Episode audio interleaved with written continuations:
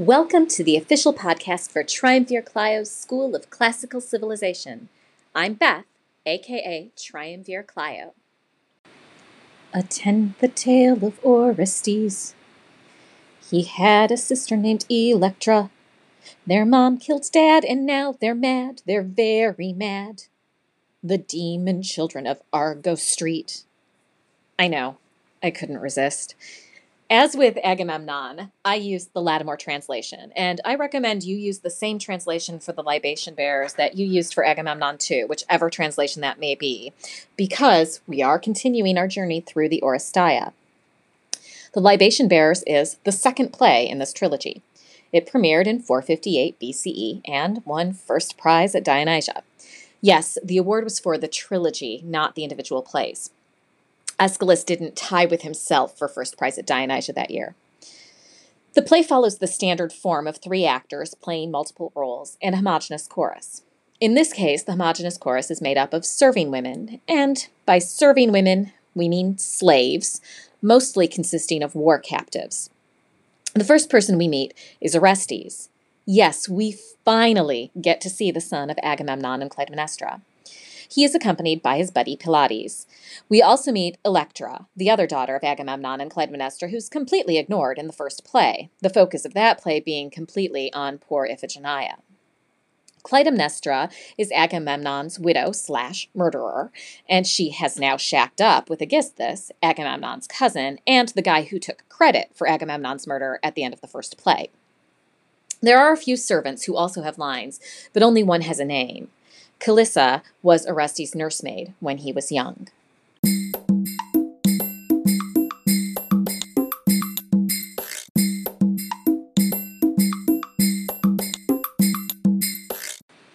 As usual, we will look for the basic parts of a Greek tragedy prologue, parodos, episodes and stasimons, and exodus.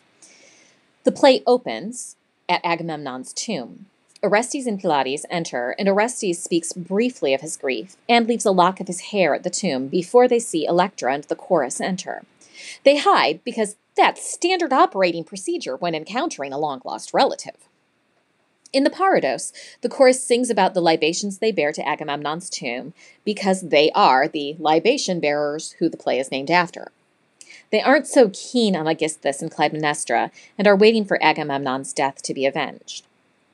Electra and the chorus talk about their shared animosity and pray some more for Agamemnon's soul. Electra talks about how she wishes Orestes were here because he could take care of it. She finds the lock of hair and wonders if it came from Orestes. He and Pylades then come out of their hiding place. Orestes tells her that he is determined to get their revenge on their mother. An important thing to note in this episode is that the chorus speaks of the Furies and that the law demands revenge. In part, it explains the action of the play, but it is also important to keep in mind when we discuss the entire trilogy after we've read the Eumenides.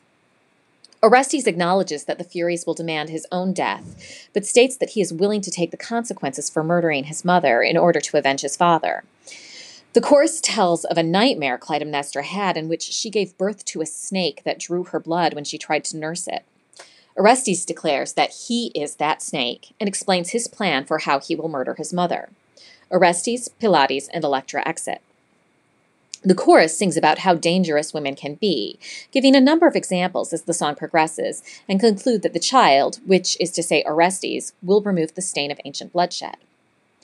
Orestes and Pylades return and pretend to be travelers from Phocis looking for a place to spend the night. Clytemnestra enters and follows the rules of hospitality, especially after they give her news that Orestes is dead. She takes them inside. Cilissa, Orestes' old nurse, enters in tears because her former charge is supposedly dead. She has been sent to fetch Aegisthus home to greet their guests. She's been told that he should come with his men at arms. The chorus tells her that Orestes isn't really dead and convinces her to tell Aegisthus to come alone. The chorus then sings a prayer to Zeus that he will guide Orestes to be successful. Aegisthus enters, alone, and asks the chorus what they know about the visitors. The chorus tells him that they had indeed heard from the visitors that Orestes was dead, but he should probably go hear the story for himself. He exits. The chorus prays to Zeus some more until they hear someone inside scream. One of Aegisthus' followers enters and tells them that his master has been murdered. Clytemnestra enters to ask what all the noise is. The follower forgets to use proper nouns and simply says that he is alive and killing the dead. But Clytemnestra speaks fluent follower, so she knows the jig is up and calls for an axe so that she can kill Orestes. Orestes enters, along with Pylades, of course, and tells her that she's next. Clytemnestra tries to persuade him to spare her because she's his mother. Orestes point out, points out that she's been a pretty lousy mother, what with all the sending him away and killing his dad and all. He leaves out that Agamemnon was also a pretty lousy dad, what with the killing his sister Iphigenia and all. Clytemnestra tells him that he will suffer the same curse that she has, but Orestes argues that killing her is the only way to escape his father's curse. Curses all around in this family. Ultimately, Orestes and Pylades drag Clytemnestra inside. Remember, death rarely occurred on stage in early Greek tragedies. The chorus sings about justice and vengeance, which seem to be one and the same. They sing that the action occurring offstage will cleanse the house of Atreus and cast out the Furies. The house opens, and we see Orestes standing over the bodies of Clytemnestra and Aegisthus. He explains why he did what he did and argues that it is just. He asks the chorus to be a witness for the defense when his trial comes. Wait, what? Trial? Yes, we'll talk about all of that in the next play. The chorus is cool with what he did, but the more he talks, the more clear it is that he's not trying to justify himself to anyone on stage.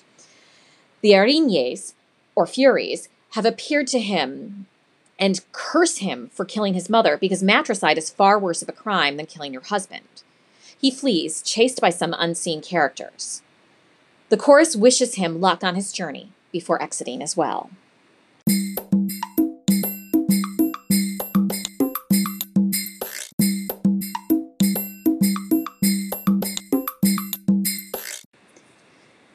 Several themes to explore in this play, some of which we will expand on when we finish this trilogy in the next play. One theme that we haven't discussed yet is hospitality. The guest host relationship was well defined in ancient Greece. Hosts are sworn to care for their guests, even giving them gifts, and guests are sworn to be good guests and not kill their hosts or run off with their wives amongst the usual picking up your wet towels and not eating all the food. In addition to the whole murder thing, Orestes' actions break Zeus's commandments on how a guest should behave. So it is very interesting to note that the chorus sings a prayer to Zeus that Orestes be successful in his actions. The concept of fate underlies this whole play. The curse on the house of Atreus has led to each of the murders in this trilogy. Clytemnestra can't help herself, Orestes can't help himself. They are fated to their actions. Or are they? The scene between Clytemnestra and Orestes shows that he could choose a different path. Maybe. A third theme, or pair of themes, is justice versus vengeance. I pointed out that Orestes has a line about his trial, but until this point, vengeance has been deemed to be justice. But a trial is not an act of vengeance.